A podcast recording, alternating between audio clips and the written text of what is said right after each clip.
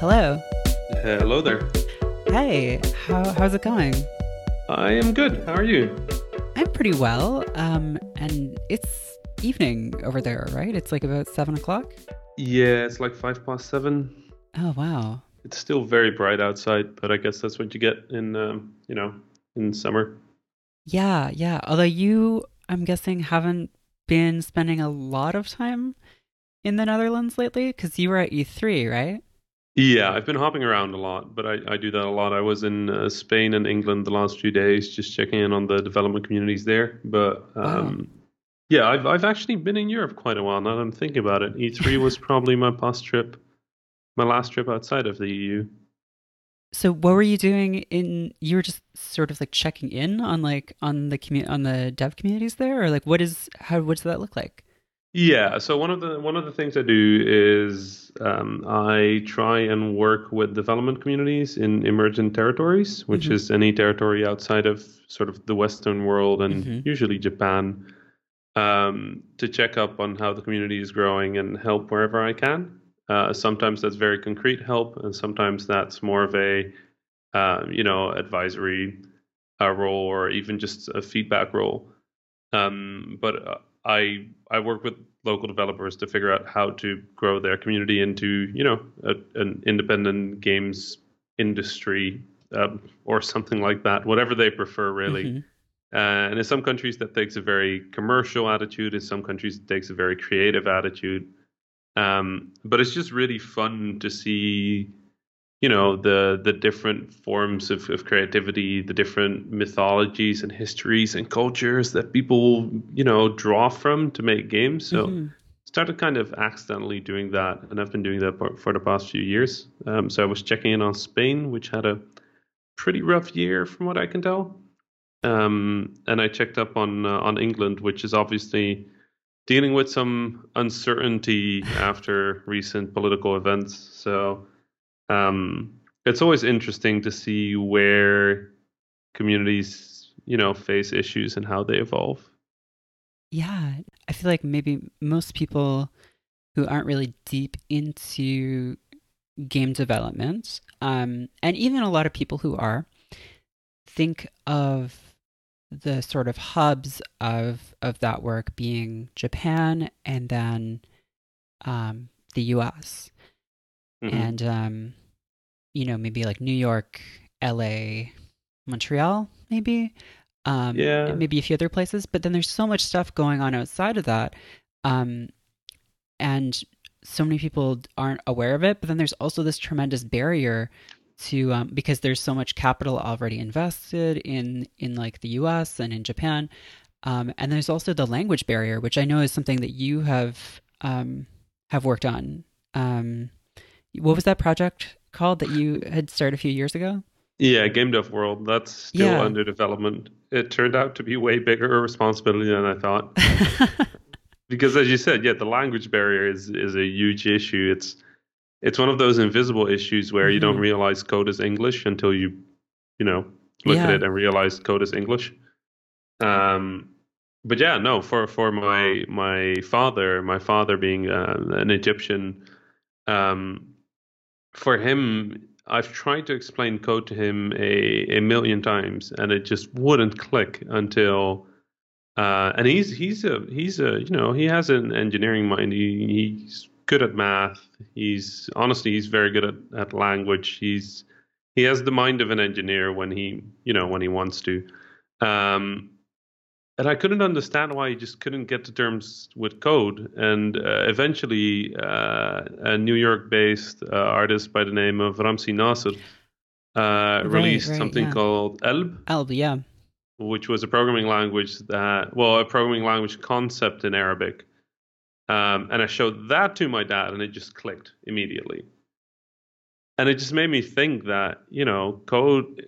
One of the invisible barriers is is English, and how do how do I deal with that? So I I started this project, this this game dev world, with the hopes of translating foundational industry knowledge, whether it's about design or art or sound or code or anything, uh, and translating that across all major languages in the world uh, starting with you know like five selected languages uh, that would have the most reach, and then slowly growing from there, and then hopefully eventually transforming it into a community-based um, effort. Um, but it turns out that not only is that a tremendous amount of work, but it's also a very strange curational issue. Mm. Like, who gets to decide what is foundational knowledge and how do you keep certain biases, certain prejudice, certain ideas about what game development is or should be? How do you keep that out of, you know, out of texts? Because, you know, when I travel, I worry about these things. When I work with communities that are just starting, I worry about those things, but I get to have a conversation with people, Mhm. right? hmm So I get to to add nuance and subtlety where I need it. Uh, while with a text, a text looks formal, like it looks Right. it looks like truth. hmm Uh, so how how do you deal with that? So we've me and Sarah Almale, who have been working on the project for a long time, have gone through several ideas of how to deal with that, and each of them has sort of led to. I don't think this one's going to work either. so we're we're stuck on the curation part, which you know we had never considered to be the the hard part, but it really is. Yeah. Well, I mean, any kind of, I feel like any kind of effort at that um, kind of work always runs into that problem, right? Of like, of any choice that you make is, it feels, yeah, like more permanent. And even if it is sort of like a living document, um, those choices you make uh, kind of resonate or like set the foundation for something. Um, and it so it is really hard to. That's like a very difficult project to take on. I think. It's um, one one of the things that made me think about it was uh, Lisa Brown, who is a um, a designer at Bungie currently. Um, she had me on a panel at GDC that was the um, the failure workshop, hmm and effectively what we talked about was um, bad advice we've given in our lives. And um, I, I've kind of come to the conclusion that all advice is bad, and honestly, we should be comfortable with that because advice is, you know, it's unless you're giving direct personal advice to somebody, it's always generalized. hmm Um, but Lisa made a really, really uh, cool analogy um, of a pendulum where we try to mostly what advice is in the current day and age is countering advice that we see as bad. Mm. And in doing that, we tend to overshoot. So uh, today, the the whole discussion of uh, game engines came up on Twitter again. um, you know, for for a long time, it was you know engine X is the best engine, and then for a while there was a counter movement that said no, every engine is equally powerful and equally capable. But then Lisa made the counterpoint that it depends on what kind of development you want to do. If you want to be a AAA developer and you want to work at a large studio, then yes, Game Maker is cool, but you should probably get some practice in on you know engines that are built for large collaborations hmm uh, because that knowledge is. So yes, all engines are capable, uh, but no, not all engines are equally relevant in each circumstance, and you know that's the pendulum swinging back again. Um, and and you know thinking of that i'm just continuously worrying about what i would write down like what part of the pendulum am i on like is there is there like a neutral state can the pendulum be static? And if so what what does that what does that mean? Is there like an objective correct version of something or are we just going to accept that everything is subjective and ever changing which honestly in our industry seems appropriate? Yeah. so yeah. I think it's just a matter of intervening where you think you'll have a positive impact. And if you can course correct on something that seems like it's um, going in a direction that isn't useful to people, then I think that that is positive. Um, yeah. I I just I keep I keep thinking back to this one story in South Africa. Very early on in my career, I went to South Africa. It was 2012, 2013 was my first time there or my second time there. I don't remember. Um, but I was speaking to a class of students at a university called De Wits, which is in Johannesburg. Mhm.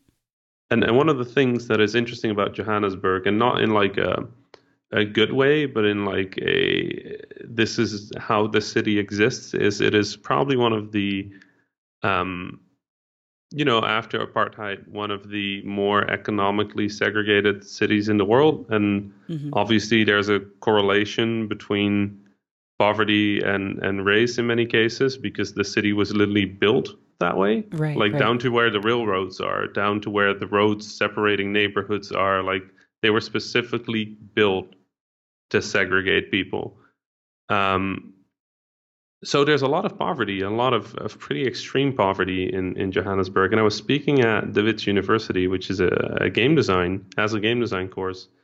And there was this one um, this one uh, kid who asked me, um, you know, you dropped out of school, he said. And I was like, yes, I did. And he said, should I drop out of school? Which is an incredibly forward question to ask during a, you know, a, a school lecture. Yeah. Um, but he basically argued, you know, like I feel like I'm not learning here as much as I could do on my own. Uh, I feel like school isn't made for me. I've made things on my own. Like I'm capable. Uh, these are the things that you said led to you dropping out of school. Should I drop out of school? And over the years, I've I've kind of learned to give the political answer, which is, you know, if you're asking me, you probably should not. um, it's a very personal question. It's mm-hmm. a question that you are best capable of, of answering, and really, you shouldn't take you shouldn't take my opinion here. Um, if you want to, and regardless of what I say, you are going to, then sure, and otherwise, then no. And the teacher there, um, uh, which is a, a, woman by the name of Hanli Geyser, um, she she'd been sort of standing in the back corner, being very proud of all the small, all, all the smart questions their students had been asking, and then she was suddenly gone. and I felt kind of strange about that, but I didn't really think of it much more until I was done, like 20 minutes later. And when I got off stage, I wanted to go and ask her where she went and if everything was okay and I didn't really have to look for her because she just kind of stormed me and like, well, like, kind of grabbed me by the shoulder and said, "If you ever do that again, you are never coming back to the school." and I was like, whoa, whoa, whoa, sorry, what, what?" And she's like, "No, no, no, you don't understand. You're Dutch. If you drop out of school, you've got a complete social network, a social support mm. network." You've got welfare, you've got things to catch you. If you tell a kid here to drop out of school, you know what happens? They die. That's it. End of story. They don't have education. That's it. There's there's criminality. There's all sorts of things that they will get involved in. There's no good way out without college education, and especially not for a poor kid. And you know, this school works really hard to ensure that people with socioeconomic dis- disadvantages get a shot. Like we mm-hmm. work, we spend money on that, and you're just telling them to get out of school if they want to. like, do you know what your words mean? And I was like, uh. Sh- shit. um, so I had I I went back to the class and just basically apologized for, um, you know, me being a privileged ass without realizing it. Um, but since then, I've I've I've wondered like, can advice literally kill? Right. And it seems like a very like over the top statement, but I've been in a situation where that is true. So if I write in my my game dev world is if I write a thing that says this and that,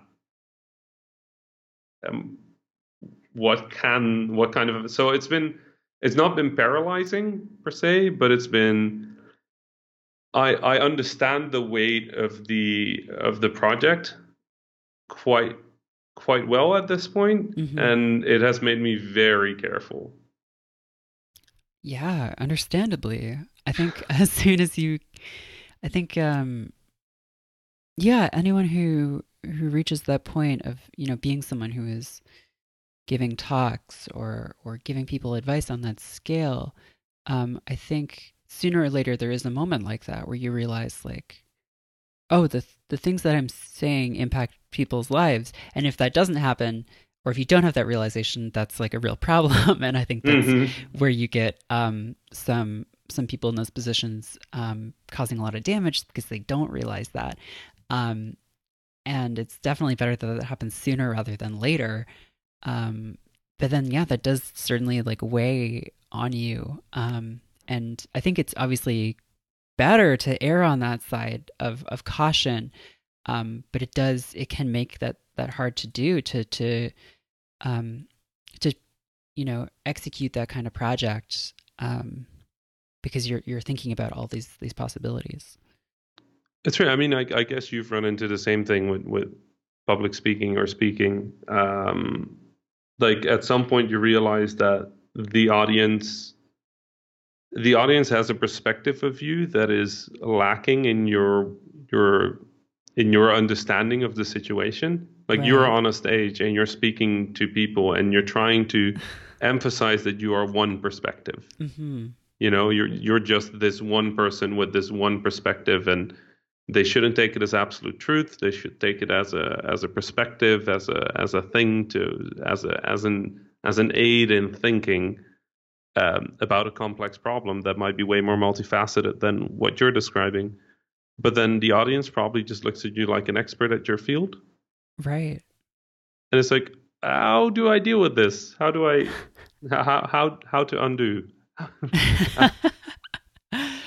yeah, learning how to use that and navigate that responsibly, I think, is just an ongoing challenge for anyone in that position.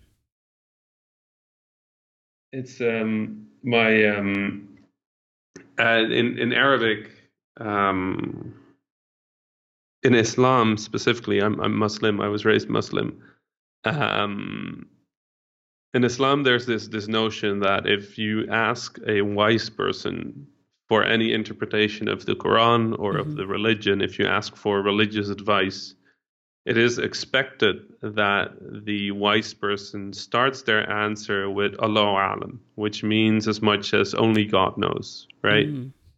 Um, and you're expected to sort of start and end your answer with that, and and it means only God knows. So it's meant as a way to emphasize that the answer you're going to give might not be correct and is an interpretation, and that ultimately uh, God is to judge the people, Mhm. not people are to judge people, right? Uh, but what is interesting about that is that it was officially meant as a way to to add nuance to an answer, but Mhm. over the years it turned into an expectation, Mm. which means that now saying it just makes you sound smarter and more correct. So now if somebody answers and they start with Allah alam, you go like, oh, this person knows. Like, let's listen exactly to what this person says and not question it. Um, which is one of those interesting, like if you if you tell people like this is just an opinion or this is just my perspective, people will go, oh, this person has thought about this. Like, hmm they must be smart. It's like, oh, okay, how how to? There's no good way of doing it. I've I've tried over over many years of giving talks. I've tried to make people understand that, you know, Rami on a stage is just some guy on a stage. Right. But like being on being on a stage is like, you know, you're on the stage. They're they're not, right? And just like with the um with the student asking you um if they should drop out, like people I think it's really easy to have this kind of cognitive bias where you see people who have succeeded at something and you think, okay, they must know everything about how to do this. And if I just do what they did or do what they tell me, then I can do that too. And um, the problem with that kind of thinking is like, well, there's a lot of people who maybe did do those same things or similar things, but for whatever reason, for timing or just they didn't do the exact same thing, they didn't succeed, right? Yep. And so it's like, well, following that advice or, or listening to this person who's on the stage, like, you know, it, it's hard to step back and, and treat that as like one case because our brains want to take it as like, oh, this is the thing to do. Yep. Yeah. Yeah. It's a fa- it's a fascinating string. I, you know, I don't know. When I started game development, I never realized that I would run into so many weird moral, philosophical quandaries. I don't know. I like the first game I ever worked on was uh, well worked on. The first game I ever modded or adjusted was Gorillas.bas, and it was a game about two gorillas. Throwing bananas On- at each other Yes, on it. basic. yes, that was it. Oh my god. First line of code I ever wrote was changing the main menu text to just be my name. That, that was it. That was the full thing. oh, that's and, incredible. and now we're like 21 years since that happened, since I changed that line of code. And I'm thinking about the implications of saying something on a stage Yeah. and the moral responsibility that public public reach gives you. oh wow, that is wild.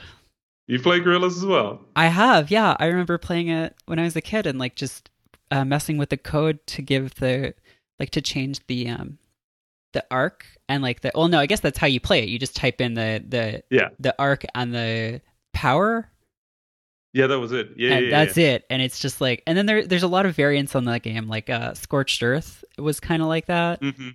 Um yeah, yeah, that's classic. It was one of two games that came on the first computer we ever owned. It was Nibbles.bas, which was just Snake, Snake, yeah.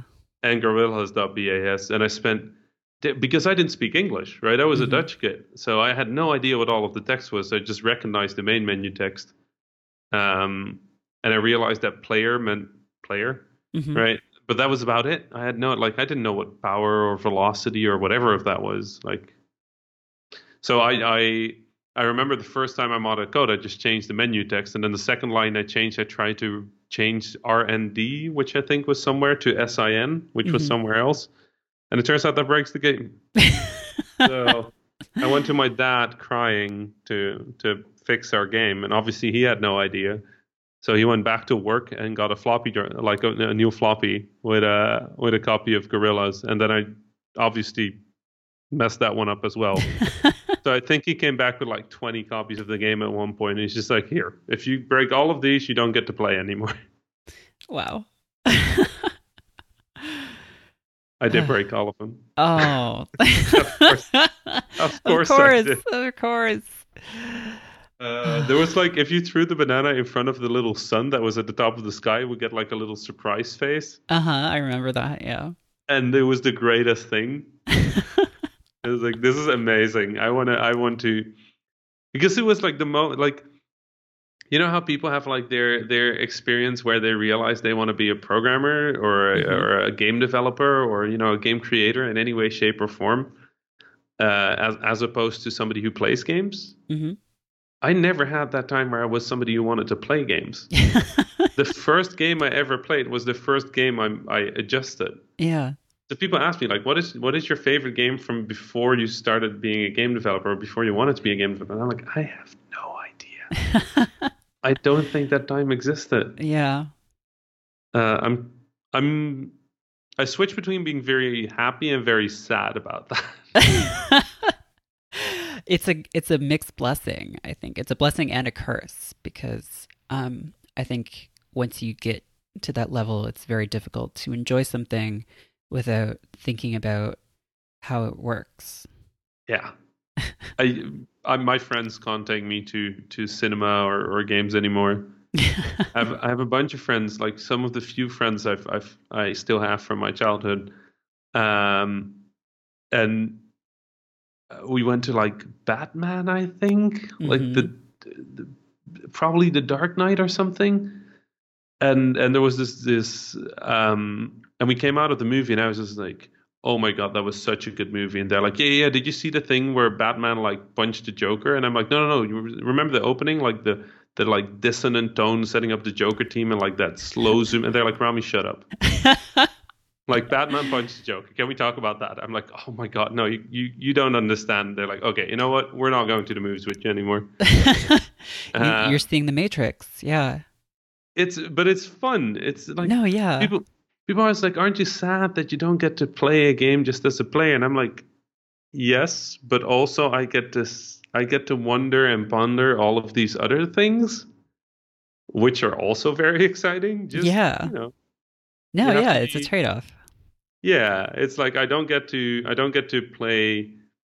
Uh, I was with the same friends we were playing Halo in co-op because we play every Halo game when it comes out in mm-hmm. co-op, and they ran ahead and I just stopped and I'm like, oh my god, that texture loading is so smooth. it's like late for every battle because there was like a plant in the corner of the room. Just looking at Oh those God, plant meshes. This is. I don't think this is billboarded. Wait, let me give me a second. oh, that's great. Um, so one thing I'm curious about um, is the difference between like because I mean you've shipped a bunch of games, but then you take a game like Nuclear Throne, which um, Is, is it still being updated? Is it still being patched? There's there's one more there's one more patch coming in. Uh, actually, probably in the next two weeks. Oh, is that the last one? Yeah, that's uh, we we call it update 99, and it's much later than all the other updates. Yeah. Uh, it's been a while since it had its last update, but yeah, it was in early access for almost two and a half years. Yeah. Um, with weekly updates. Uh, so we we hit 98 updates over 102 weeks. Wow. Was that always the plan to get to 99? No, no. The idea was to get to 30 and release the game. so, something something went different.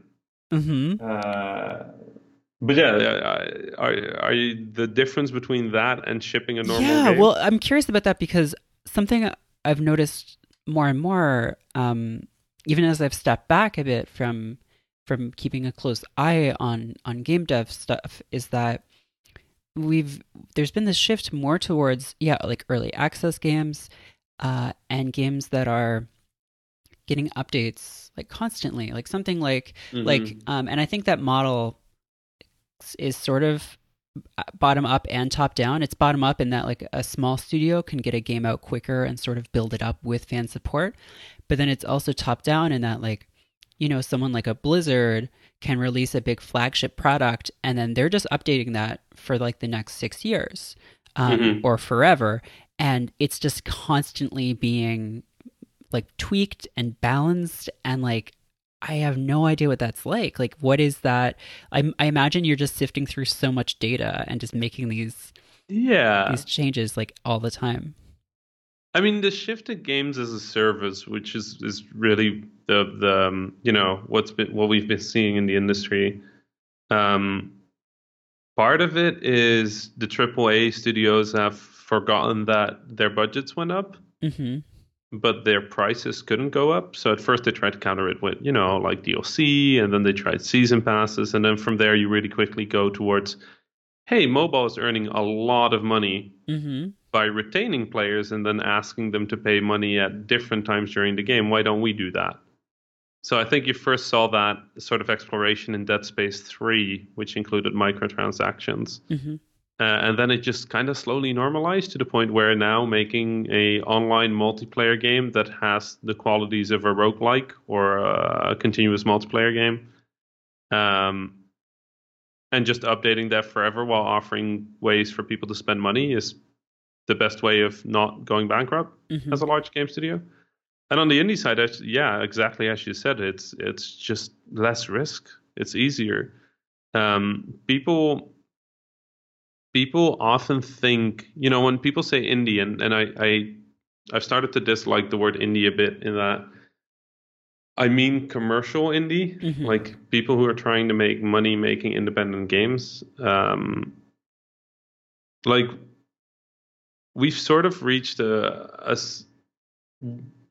people often say people go indie because they want to be there for the for the art and be able to be independent and, and act on but the honest reality is that indies are probably the most business oriented game developers in the world like yeah. a AAA developer doesn't deal with this. They don't look at the market and go, "Well, this would be a good product." They just go, "Well, I have to make 12 trees today.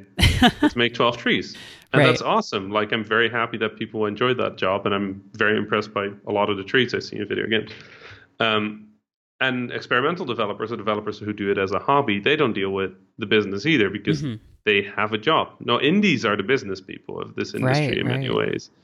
Um, so for us, it's it's a very easy consideration. It is we can work on a game for two years, not know whether somebody's going to like it at the end, and then be stuck with two years of investment and you know no feedback until the very end, or we can start selling the game early, get feedback from a full community of people immediately, and then based on that, develop on and see where things end up and I mean, if you offer those two options, yeah, it's kind of a no-brainer. Yeah, it's kind of a simple choice, and I have to admit, it was really fun. Um, maybe there were some parts that were tough, but you know, we had a really good schedule for a long time. Every week, Saturday, Sunday, there'd be an update, and then uh, it was also just you know exhausting. Like we've we've severely underestimated how much work it was going to be, and also how long we were going to be doing it. Mm-hmm. So you got to imagine for for a while our weeks looked like Monday. Well, let's say Tuesday we do a live stream Mhm. for for like six hours. So not a lot of development got done except for what we were developing on the stream. Wednesday we work. Thursday we do the second live stream. Friday we pack for release. Uh, Saturday we release updates. Sunday we hot fix everything that was broken on Saturday. and Monday we discuss what the feedback is that came in and what we want to act on. That's a f- that was Wow. seven days, Yeah. and then we did that 98 weeks in a row, with one break for GDC, which is not the calmest week in the world. So, yeah, we we kind of underestimated that. But then on the other side, what was what was cool was that we our community was seeing us, right? They were seeing us develop, and I think for so many games, for so many players, game development is this abstract notion, mm-hmm. Right? Where they don't really understand that there's people doing this, Mm-hmm. and we could uh, we could genuinely just say, hey, I know we said this this feature was going to be in this week, but it looks like we're going to need to do some more work on it. I'm sure you saw the bugs we had on Thursday, so it's going to be delayed by like two weeks, and everybody would be like, yeah, that's fair. Mm. Um, so humanizing development was was fascinating. It was fascinating to to figure out where the little disconnects were. Um, like we added this we added this weapon very early on in the project, and and we had asked people like, what kind of new weapons do you want? And they were like, laser weapons. We're like, okay. So we added our first laser weapon, and it's just it's this very simple thing. It's basically just a line that we scale up along the um, along the uh, the x-axis so that it just becomes wider. Mhm. Right? It's always maximum. It's always maximum length because it's a laser. So Mhm. it's just as long as the screen, effectively, and then it gets wider. And then as soon as it hits ma- uh, maximum width, we we leave it there for for effect for a few seconds, and then we delete it. Right? Um, but then we do we calculate the distance until the first wall, and then at the first wall we cut the effect short. Right? Collision. Mhm. Uh, but the first version we implemented of it uh, on the live stream on people's request obviously didn't have collision yet. We were just testing the effect, and people said, "Oh, hey, it, it went through the wall," and we're like, "Yeah, we we haven't programmed collision yet." And people were just like, "You got to program that?" And we're like, "Y- "Yes." And they're like, "Wait, your engine doesn't do that?" I'm like, "No, no, no, no. If you, you we just added a completely new thing. We didn't tell it to do anything." They're like, Mhm. "Oh." That's why games take two years, and we're like, yeah. yeah uh, but it's like those little like misunderstandings almost about what game development is like you don't just sit down and go lasers great let's press the add laser button yeah. uh, and it was fascinating it was, we learned a lot from each other the community and us and they've been very very supportive um, and you know it was kind of rough when the whole project came to an end and we realized that that community was going to move on and that Mhm. we we were going to move on and that you know hurt people on on both sides of that fence a little. Um but in you know in general like i think everybody who was involved with it looks back on on those 98 updates with with a fondness for what was happening and honestly what more could you wish from a from a game like it did well it's a game i'm proud of we had an amazing time making it i mean i i would wish for less uh for more breaks Right. but beyond that it was just such a phenomenal experience um and releasing it to the idea of i already know this is a good game as opposed to oh my god Mm. Mhm. like that stress of releasing something without knowing whether it's good um that wasn't there which was really nice Yeah, that's that's great. Yeah, hedging that or like re- reducing that that release stress seems re- really really useful. it's um yeah it was yeah i really liked working on nuclear throne it's um it was just a great time also with the team like just sitting down and you know, looking at, oh, hey, this this one fan drew this this thing. That's a cool idea. Like, what what can we do with that? Is there any way we can we can refer to it with like a new weapon, or can we like in joke with the community a bit, or you know, how do we handle this feedback? Um, at some point, we we would write like uh, update logs every week, and then by week forty, this one this one guy from Hawaii started making update videos where he'd record footage of all the new stuff and then just basically read through the update log while showing the changes. So we just linked to that instead. and it was cool. Like it built it built its own little world of Yeah. of these honestly you know since the community has has changed a lot but of this very polite, very constructive, very positive community that was just a uh, honestly a joy to be a part of. So, yeah, it was good times. Yeah, that's fantastic. Um, yeah, speaking of positive, uh, you know, pleasant uh, communal experiences with games, I wanted to ask you about um, the fact that your mom started playing. Uh, was was it Destiny or No, Final Fantasy. Final Fantasy? 15. Right, fifteen. Yeah. Yeah. Well, that's a story. Um, so basically, think of it this way: my when I was growing up, right, I I, I found Gorillas, WAS, um, and ever since I wanted to make video games. And I, I was raised in a in a bicultural family. Um, my dad is Egyptian, and my mom is Dutch, uh, and and in Egyptian tradition, if if you are um, if you are a guy, the the jobs you're allowed to take basically are lawyer, engineer, doctor, or disgrace to the family. Those are those are your four options, right? Um, and it's it's part because it's you know it's a poor country, so the the aspirations for children is to not be poor. Right, that's it. That's it. And those jobs can relatively surely um, can can relatively ensure that you will not be poor. Mhm. Um, so my dad was very confused that I wanted to. Uh, he called it play video games uh, rather than make video games.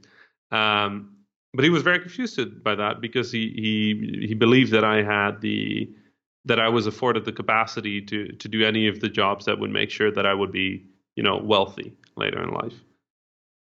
Um, and my mother is Dutch, and she always wanted to be an archaeologist. Mm. You know, like when I was a kid, she'd have like stacks of books about ancient ancient history, about um, about the Egyptian and Romans and Greek, and she she basically taught me uh, a fondness for mythology and culture and history. Um, not through actively doing that, but just by the books she kept under the cabinet. Mhm. Uh, and and both of them didn't end up in either of those. Like my dad is not a doctor or a lawyer or an engineer, and my mom is not an archaeologist. Mhm. And for my dad, that meant that a large part of his the reason he worked hard throughout his life uh, as an immigrant here in the Netherlands uh, was to ensure that I would have those options, Right, right. right? And for my mom, a large part of the reason she worked really hard was so that I could do the thing I loved instead of the thing I ended up, you know, having to do because that Mm. was the job that was available.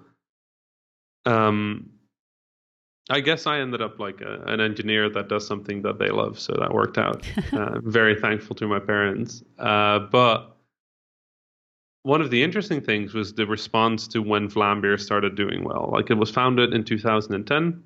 Uh, I dropped out of school to do it, which was its own discussion with my parents. hmm Um, but my dad's response was, as long as you you know can can pay for your own, uh, as long as you can be, you know, not as long as you can do this and pay for your rent and pay for your food. Mhm. Like I guess that is fine. Like I would much rather you become a rocket scientist or something, but you know it is what it is. And my mom's response was to just start obsessively reading about the games industry. Huh. So she would read Polygon, she would read Kotaku, she would read Rock Paper Shotgun, uh, anything I linked on my Twitter, she would glance at. Um, because she wanted to be able to to share this thing I loved with me. Um, so she can she she understands the difference between first party and third party, and between uh, Microsoft and, and PlayStation and, and Nintendo and Unity and Unreal. And uh, if I if I say if I say Phil, right? I've I've been talking to Phil. She can ask whether I mean Phil Fisher, Phil Tibitoski, or Phil Spencer. Like what what Phil? Like, and if I say, well, I meant Tibitoski, she says, oh, how's Octodad doing? Like she. Wow. She, she, really she really came to to just enjoy reading about this industry and then I suddenly realized that despite her having all of that knowledge, she'd never played a game. Hmm.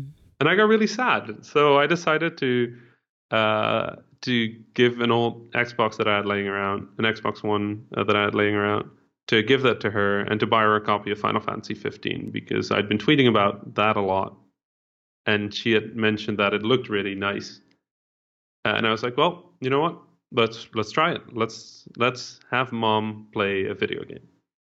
So I suggested it, and mom said, "Okay, I'll try, but I've never done this before, and I have no idea. So please don't get frustrated with me."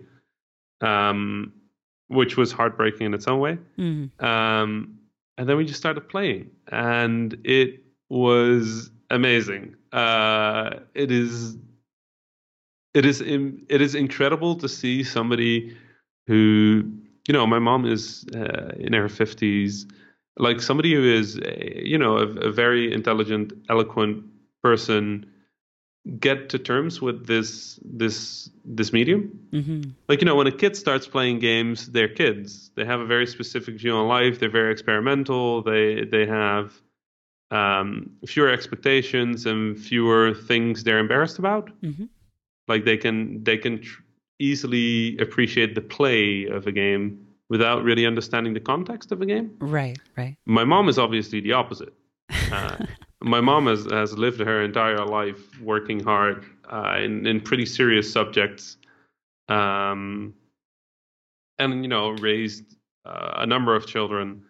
Uh, she's she's done a lot. She's seen a lot. She's um, she spent a lot of time dealing with uh, racism and discrimination towards my dad uh, back in the days. Like she's seen life, uh, and now she was seeing games, and being able to have that conversation with her about what games are and how they work, and you know, seeing her talk, talk and think her way through what games are was fascinating. Um, one of my favorite moments comes very early on in the game. Have, did you play Final Fantasy? I haven't. No. So there's this moment very early on in the game, and I'm going to try and keep it as, as spoiler free as possible. Then, uh, also for anybody listening, um, there's a moment very early, very early on in the game uh, where you come across a suspicious stranger, and that's also the way they are described in the subtitles. Mhm. You know, it's a suspicious stranger. You meet him when you're trying to board this boat towards uh, towards your your destination, and he basically tells you that the boat isn't going, and he has this air about him that for to any to any person in the game that has played games for a while uh, reads as this person is either going to be a secret ally in the third act or Mhm. he's the final nemesis Right. right? It's one or the other. Yeah, he has like the, a little song that goes like dun dun dun dun dun dun dun dun dun dun dun, like with that last dissonant note, and um, he does that thing that Japanese characters like often do, where he sort of like tilts his head back and diagonal hmm when he's speaking to you. Uh, he has like big, like black sort of like costume with this giant Sephiroth-esque wing. Uh, like they did everything they could to make to make this person look uh, somewhat menacing. hmm So I was very excited for her to to meet this person, and she went she went down to that location, uh, and I got a text message from her. And she's like, "Rami, Rami, I found a new place," and I'm like, "What is it?" She's like, "Oh, it's it's called Galdin Quay," and I'm like, "Galdin Quay? Did anything, you know, anything interesting happen?" She's like, "Yeah, yeah, yeah. I met I met uh, I met this giant bird." I'm like, "Okay." Uh, there's a giant bird around there, so I guess she ran into that and I met this this incredibly shady this incredibly shady guy. I'm like, oh. She's like, yeah, yeah, yeah. Like, what what was shady about him? She's like, well, first of all, he was just standing in a corner, sort of like quietly, and I'm like, mm-hmm. She's like, and he was wearing all black, and I'm like, mm-hmm. She's like, and when I walked up to him, he tried to sell me weapons. like, he what? She's like, she, he tried to sell me like he had like a bunch of guns and some swords, and I was like, this is wrong. Like, so I ran away. Like. Wait a minute. He tried, I, like it took me it took me so long to understand what was happening, Uh, but there, it turns out there's a shopkeeper right next to that spot. She hadn't recognized the trope of a human as a shop. mm-hmm. Uh, so she thought this was a real human who just kind of walked up to her and went like, "Hey, want to buy some weapons?" so she ran away. Uh, That's incredible. But it's moments like that that really made me appreciate how much jargon video games inherently have. Yeah. Um, like walking for her is incredibly hard in a game. Mm-hmm. like because she doesn't have the the um, the insight into the geometry like how does geometry in games work Right. like the camera where's my character if the if if she walks close to a wall you know the third person video games often do this thing where the main character will disappear mm-hmm. so you can still see what's beyond them but mom just goes like oh where did i go? Like no, no you're still there. If you point the camera down you're you're still there. She's like but i can't see and it's like you know it's conversations like that that were really interesting. But then as the game went you know it was it was interesting to see her kind of fall in love with the characters you know Mm. and with the world. And uh, she finished it recently and she's been really sad that it's over um, she started in january and she played over almost 50 hours wow. um, so we've we've selected a new game for her. Uh, Mhm. She just started on it. Uh, it's Dragon Age Inquisition, Oh, cute. which is a massive step up in terms of all the stuff you need to do.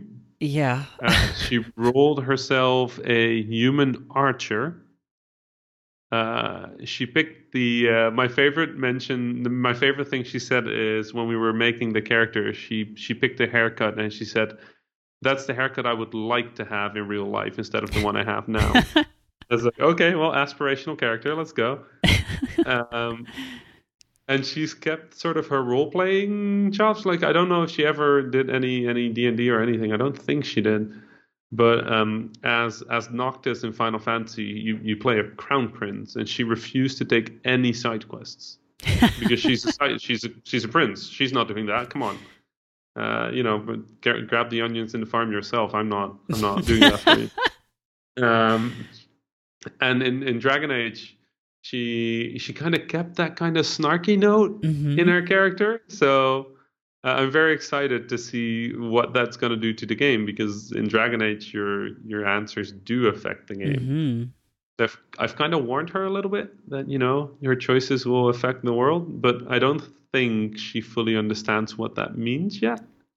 Oh, So I'm very excited That'll be so first time. interesting. Yeah. Yeah, when something she said is going to come back to bite her is going to be it's going to be really fun to to see that to see that click. Ah, That's Uh, so great. Yeah, it's it's just so into and like talking to her, like she apologized at some point. She's like, "I'm so sorry for every time I made you turn off your your computer before you reached the save point. I had no idea that's how that works."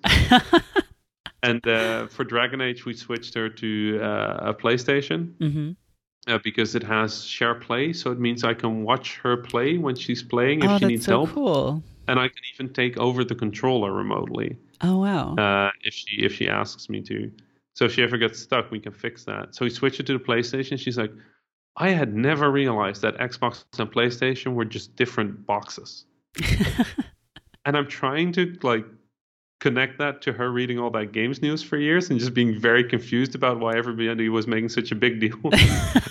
She's just like, I thought it was the same thing, just different games or something, but it's like a different box with a different different windows and Mhm. a different different discs. like, yeah. She's like, now I get it. I'm like, mm-hmm. Ah, that's great. Yeah. It's been it's been so interesting. Yeah, that's so good. Ugh, what a heartwarming story. Yeah. I'm I'm really looking forward to Dragon Age. Yeah, I can't wait to hear about it because you were tweeting about Final Fantasy, right? So, are you going to keep doing about Dragon Age? So a little bit less. There- uh, in Final Fantasy, it, it's a linear story, obviously. So there was Mhm. a lot of, of touching points that I could easily tweet about. And Dragon Age is is way more open world. hmm So I don't want to have to do seven tweets to establish a context in which something happened. Right, right. But if she says something that's interesting or she does something that is interesting, I'll I'll I'll tweet it. Uh, the old hashtag was mom versus Final Fantasy 15, like mom vs FFXV. hmm And the new one is Mom versus Dragon Age Inquisition, which is Mom vs DAI. So Awesome. if people want to follow that, then Yeah. That's great. That's awesome. Um, well, I think that um, basically brings us to the end of the show, except we do have one segment that um, that we'll do, and that segment is called Get Wrecked. Get wrecked. It is a segment where we recommend things to our listeners, and um, I usually leave it open to the guest as to whether they want to go first or they want me to go first. Um, oh, you go first. I will go first. Very good. Yes. Um, so regular listeners of the show may be aware of the work of Robert Radiator Yang, and um, I wanted to recommend this week a game that he released uh, a few weeks ago, and I think was just updated as of this recording, um, like a day or two ago. That is called the Tea Room, and it is smart on like so many levels. And I think the most like uh, it's a it's a game about uh kind of homophobia. It's a game of sort of about public sex, but it's also really interesting in that it's about getting back at and sort of around the rules for streaming games um, on platforms like Twitch. Because basically, all of Robert's games have been banned by that platform in the past, um, which in the year 2017 is kind of a hit to a developer to not be able to have their games shown on a whole platform on one as big as Twitch. Um, and so Robert kind of got around that. Um, I don't actually know what this current state of, of it is, if it is banned or not on Twitch, but basically in the place of genitals, there are just guns. And um, I thought that was just like such a great way to sort of like get back at that. And there have been a few uh, a few articles on um, on the game and a few interviews with him that sort of talk about the backstory of that. Um, there's one at the Guardian that came out recently, um, and I would recommend checking that game out. It's so clever. It's it's also one of those games that for me is very strange in that my my audience is obviously worldwide hmm and has very cultural culturally diverse ideas about what is acceptable in the public sphere and what is not. hmm Um, so it was fascinating. Like I, ha- I I ended up having to write a blog post about it's called the Tea Room, right? Mhm. The tea. I had to write a blog post about it just to add like 150 disclaimers, and I, it's just one of those moral quandaries that I got stuck on and just didn't know how to deal with. Uh, because it was such a it's such a good like such a good game. It's such a good idea. Such a good Robert Yang is just. Uh, He's too good. Too good. Robert Yang is too good He's a genius. Yeah. it's just every, every single time Robert makes something, I look at it and I go, "Yep, that's too. That's how. How do how do uh, that's making it really. That's that's a tough one. How do I like? That's probably one of the best things that happening in in games. it doesn't have to. It doesn't weeks. have to be in games. It could be anything. Yeah, let me let me think. Um, hmm. Okay, how about uh, how about a a meal? Please. a meal. Uh, one of my favorite meals that I recently got to introduce a friend of mine to is an Egyptian recipe, hmm and it's called koshari. Hmm. Um, and koshari is uh, it's an Egyptian dish. Uh, it's it's usually served warm. Uh, I think it's from like it's probably from the 19th century, but it might it might be older. hmm Um, and it is it is sort of like the it's sort of like the street food of Egypt. It's like you know where you you you walk into a McDonald's and get like chicken nuggets or something. hmm Um, it's that, but in Egypt. Um, and basically, what it is is you take uh, lentils, rice, macaroni, and chickpeas. You you prepare all those, Mm-hmm. and then you add uh, you boil all those effectively, and then you add uh, tomato sauce with uh, grilled onions, Mhm. a little bit of garlic, a little bit of, of oil, and a little bit of, of vinegar or something. Uh, you don't have to do the vinegar, and if you want, you spice it up a little bit with uh, sambal, um, like uh, any any chili red hot, like any red uh, chili will do. Mm-hmm. Um, and effectively, what it is, it is literally just uh, carbs on carbs on carbs on carbs on carbs. Uh, but what's really good about it is it is basically exactly the same thing. It's just carbs. Mm-hmm. Uh, it it will give you infinite energy, um, and it is way more filling than it looks. So you can kind of prepare it for like a few days. yeah, it looks really good. Yeah, it's it's very simple. It's very fast to make. It is very much a staple of Egyptian cuisine. So if you ever would like to try something Egyptian, uh, I I would wholeheartedly recommend a good plate of kosheri. Yeah, I might look up a recipe today. Actually.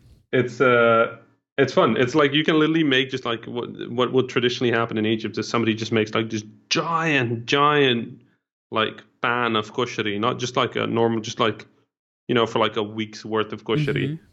And then for throughout the week you can just eat kosheri whenever you want to. It's great. nice. You just get like a little bowl. If if you do make it, Mm-hmm. it is way mightier than it looks. Okay. So be careful if you think like I'm gonna get like a big bowl of kosheri because I'm I'm a relatively big human and if I try to eat anything larger than a bowl, it's just end of like halfway through you've got like sweat like Yeah. just too much kosheri. okay. Um, but it's so good that you usually keep on eating. So be be careful with your portioning. Sounds good. Well, thank you. That's a great rec.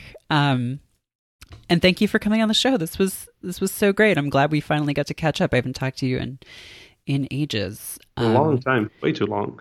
Yeah. Uh, yeah. Thanks so much for having me. Yeah, this was super fun. And if anyone doesn't already follow you um, on Twitter, where where can they do that?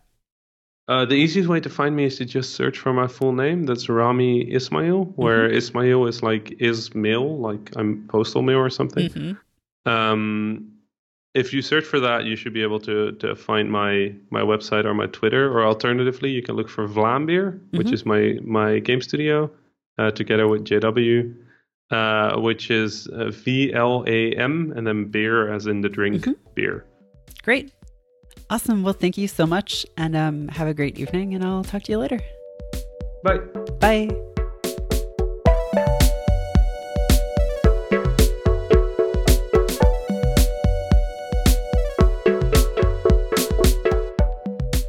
Woodland Secrets is hosted by Merritt Kay and produced and edited by me, Nick Bravo. Woodland Secrets is a part of Stay Mean, the world's only podcast network. We're entirely listener supported. If you enjoy the show, please consider becoming a patron of Stay Mean at woodlandsecrets.co/support. For as little as 3 bucks a month, you'll get access to a monthly newsletter and frequent bonus episodes of our shows. If you'd like to have a message read on the show, head to woodlandsecrets.co slash messages. You can help people find out about the show. Please mention us on Twitter. We're at Woodland Podcast and at Stay Mean Co. Or rate and review us in iTunes. We really appreciate it. Thanks for listening.